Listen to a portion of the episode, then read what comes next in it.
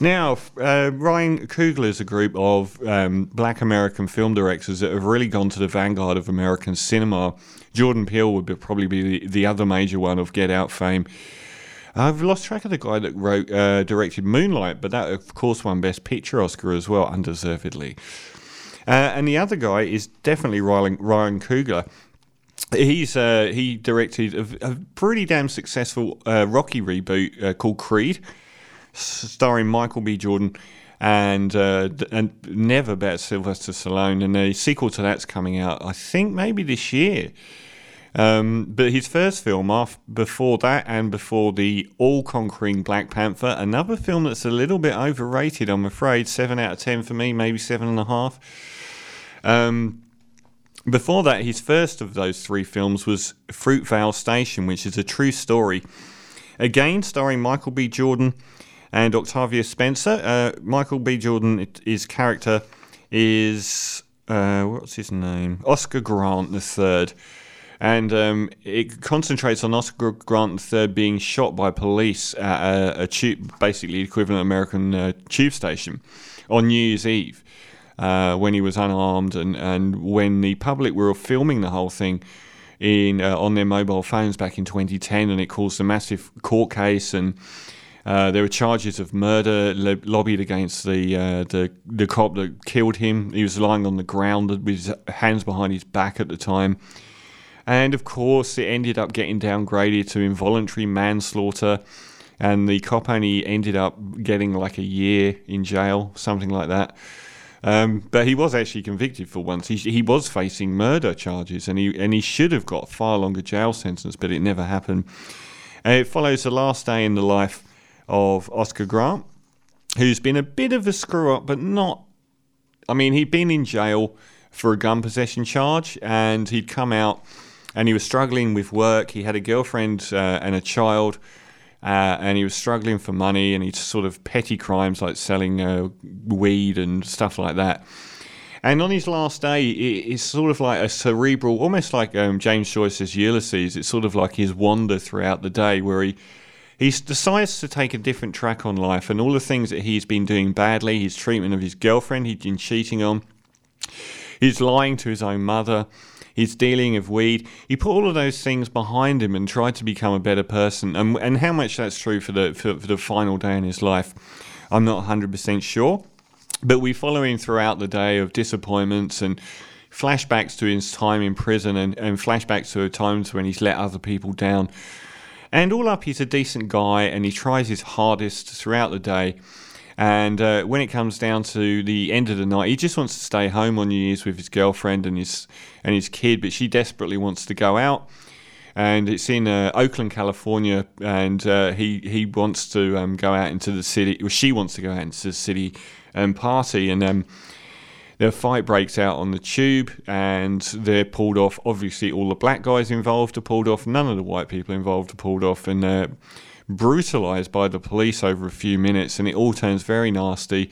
And one of the cops fires his gun and shoots and kills him. Um, I thought it was a fantastic film. I really hope that Ryan Coogler dips out of big budget Hollywood productions where he clearly hasn't got the control that he's got here over storytelling um, in Black Panther and Creed, there were both problems. I thought uh, in Creed it was it followed the Rocky template too much. It was like the first Star Wars reboot, recent one.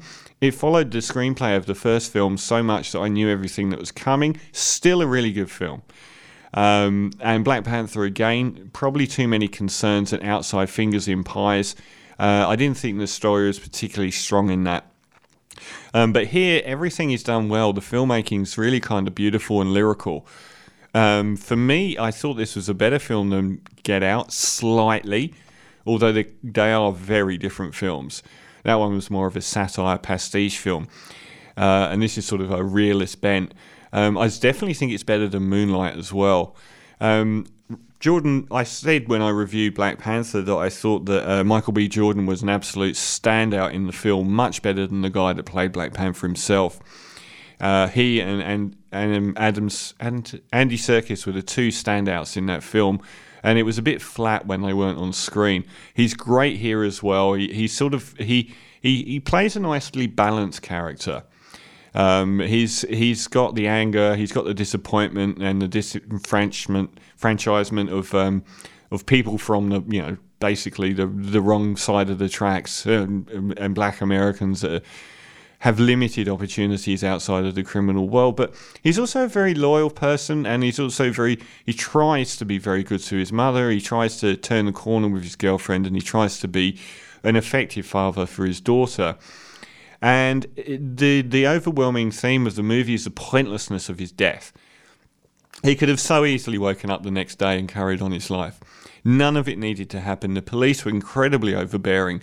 There were massive riots after this uh, that went on for quite a few days and a lot of destruction. And in the end, someone ended up doing a year in jail for shooting someone in the back and killing them. Um, it's it's lo- it's well shot. It's got a little bit of that sort of dreamy aspect that Moonlight had at its best. Not nowhere near as artistic as Moonlight was, but it's done well. Uh, it breathes well. It's got a nice sort of space and a feeling of just an ordinary day about it. It's not the fact that it's not so overbearingly intense makes the build up to the inevitable feel a lot more intense, particularly when it's painted around midnight on New Year's Eve, where you've got this inevitable influx of people. They're all on this train, and people are sort of coming together, and the tensions are building, and all of this happens. And then the police step in and just turn a situation that should have been nothing into what ended up being wide scale rioting and a murdered man. Um, it's very well made. I like the lyrical storytelling of it.